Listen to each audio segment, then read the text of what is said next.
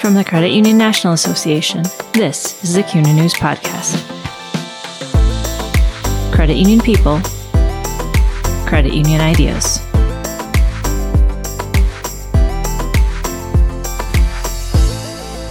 Financial wellness is at the heart of the credit union service philosophy. I'm Ron Jost, Senior Editor with CUNA News.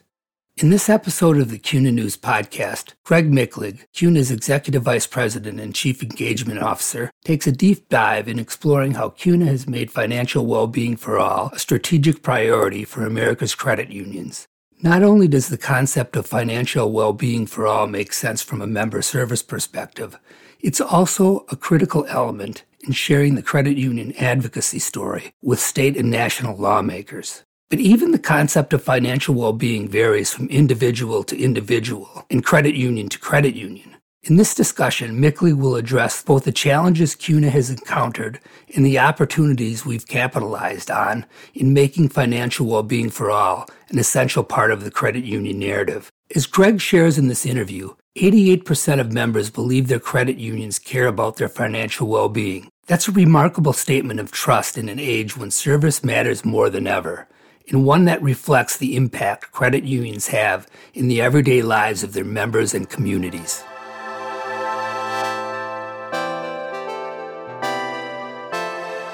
So, Greg, we are longtime colleagues and friends, but for those in the audience who don't know, why don't you tell us what you do at CUNA? Sure, Ron. I am currently the Executive Vice President and Chief Engagement Officer for Credit Union National Association. What that entails is the areas of marketing, uh, strategic communications, our digital presence, our strategic credit union relations, which includes both our member experience team, which would be our call center and email response team, as well as our engagement consultant group, which meets in person with credit unions and leagues throughout the country also have our system provider relations and sales and business development, and finally our market intelligence function. So really anything that touches the the membership uh, kind of on an outgoing basis from CUNA to the members. As I said, I'm a longtime colleague of yours, Greg, and I can say that you are perfect for that role. So glad to have you on the podcast today. Thank you, Ron. CUNA has undertaken financial well being for all as a priority, and it's something we've been working on for quite some time. And do can you kind of unpack why we've undertaken financial well being for all as a priority? Yeah, that's a, a big question. And I think I think over the course of our discussion today, there's going to be a number of points that are relevant to that question. I think it might be helpful just to kind of start and level set on what financial well-being for all is. And then maybe I can expand more on why CUNA placed that at the forefront of our work. And that's a big question what financial well being for all is. And there's no one answer, as, as I think our audience will come to know. Right, right, and you know the the CFPB, the Consumer Financial Protection Bureau, has tried to give us one answer for that, and, and, they really talk about it includes both what people do with their money and how they feel about their money, and they do have a formal kind of definition, and their definition is it's a state of being wherein a person can fully meet current and ongoing financial obligations can feel secure in the financial future and is able to make choices that allow them to enjoy life. So that's their definition. I know there's a lot packed in to that definition.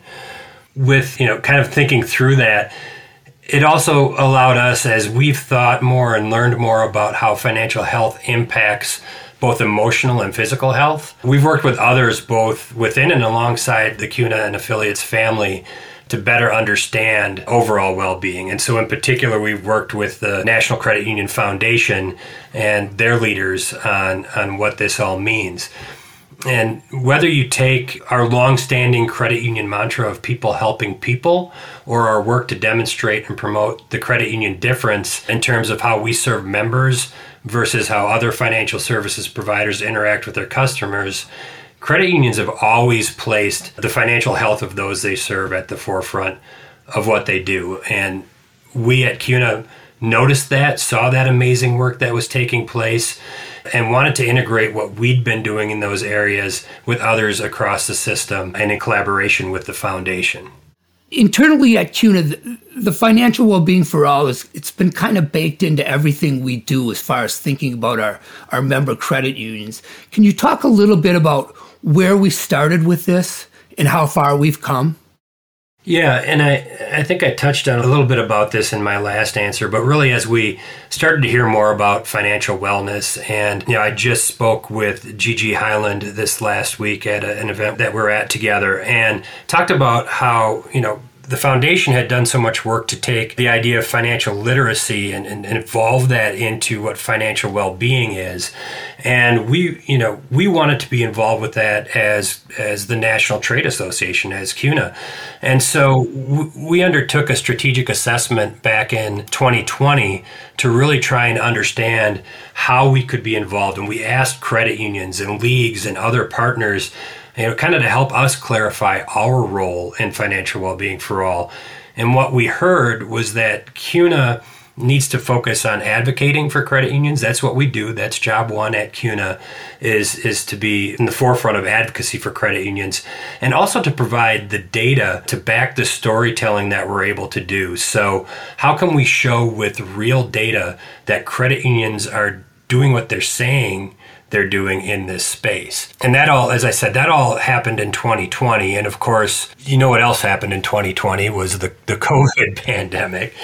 And so we had, at that point, I was working with uh, what we called the COVID task force, and that was really operational, talked about PPE and kind of, you know, how credit unions are serving their members with those lockdowns that were taking place and flexing staff. But over time, a couple of themes began to emerge. And one was how are credit unions addressing the advanced digital at that point, the accelerated pace? And then also, how are they addressing the financial health or the financial well being of their members? And as a result, we formed the Digitization Working Group, which maybe some people have heard me talk about that or have read some things about the work that we're doing with system partners in that area. And then we formalized our work around financial well-being for all. That was tough to do with COVID going on, but we got a lot a lot done. We were able to reach out and work with other organizations in the system. We knew that survey fatigue was a real thing because a lot of people were asking, you know, sending out surveys about what's going on with your your COVID environment and those types of things. So we didn't want to send out another survey to ask about financial well-being. We had done some of that, others had done some of that. We really decided to focus in on the idea of purchasing data that would help us kind of define or, or support the storytelling. So, you know, you ask where we started. That's kind of where we started. Now, how far have we come? Well, we went ahead and we purchased the Equifax data set, which is a huge data set, and it, it really can provide us with a lot of information on member and consumer level data around how people are using their you know their financial resources. We purchased a system to store that data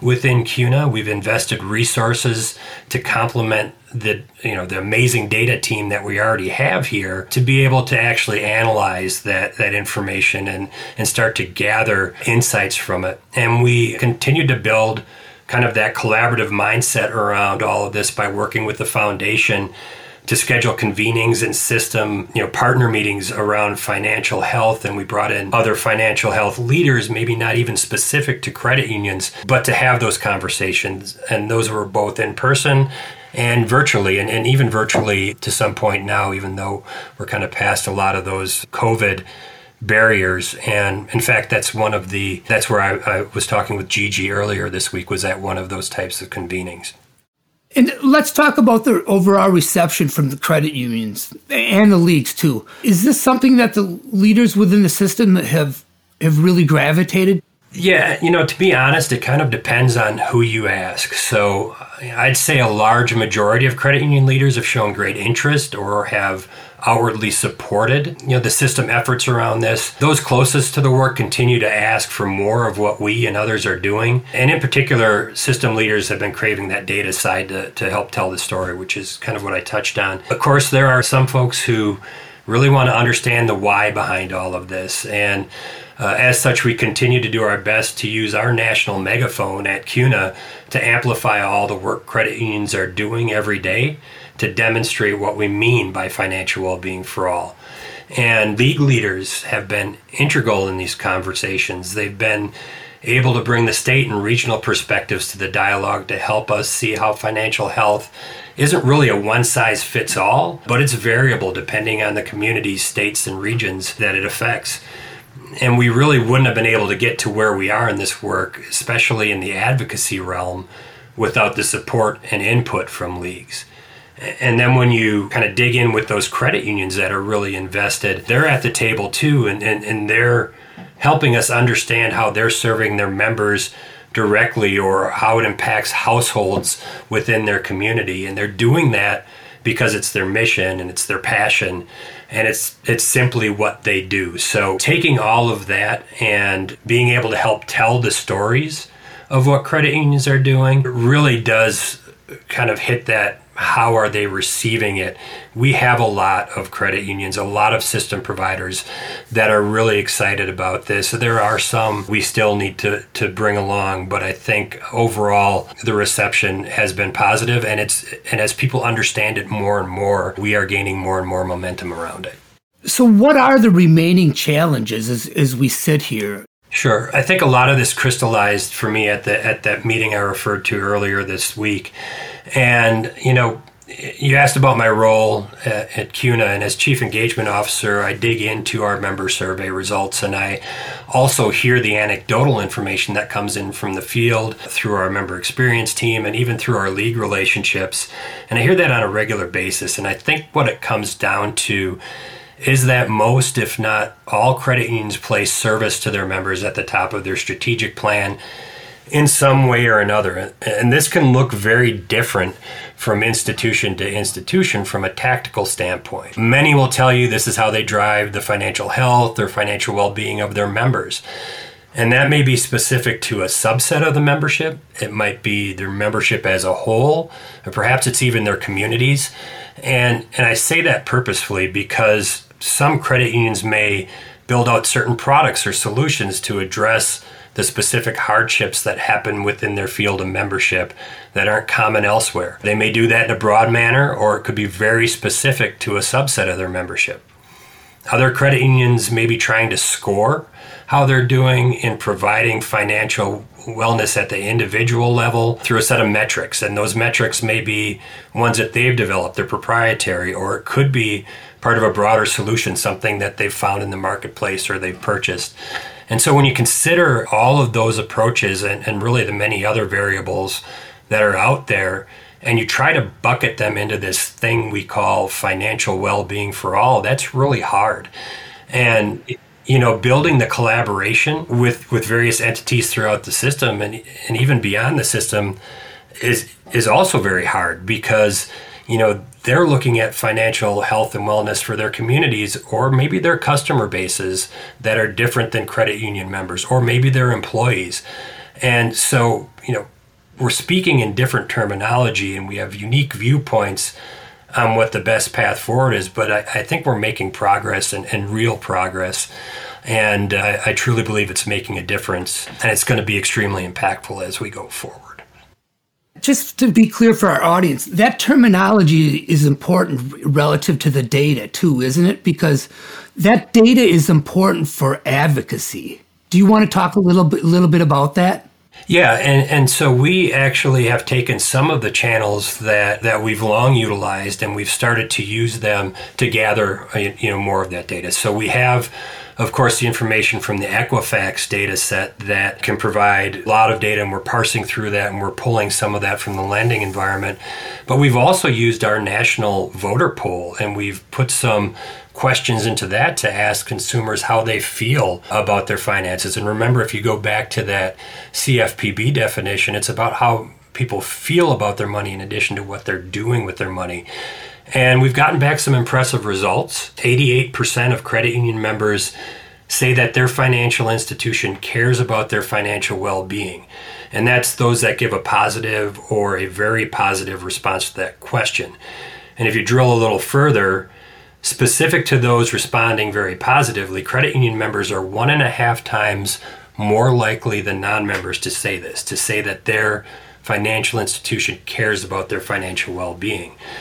And that's a significant differentiator when you talk about credit unions versus other financial services providers. And to your point, that's significant when you're able to take that proof point in an advocacy realm to lawmakers and policymakers as well. So you know, we've got a lot. I'm not going to dig into the findings necessarily here and, and, throw a bunch of numbers out, but there's a lot of information there, and it's all available on the CUNA.org website. We do house our financial well-being for all information within the advocacy portion of our website because this does, you know, really does help drive our advocacy messaging uh, on behalf of credit unions and I think credit unions would attest to this. It's in many sense, it's a natural part of what they do.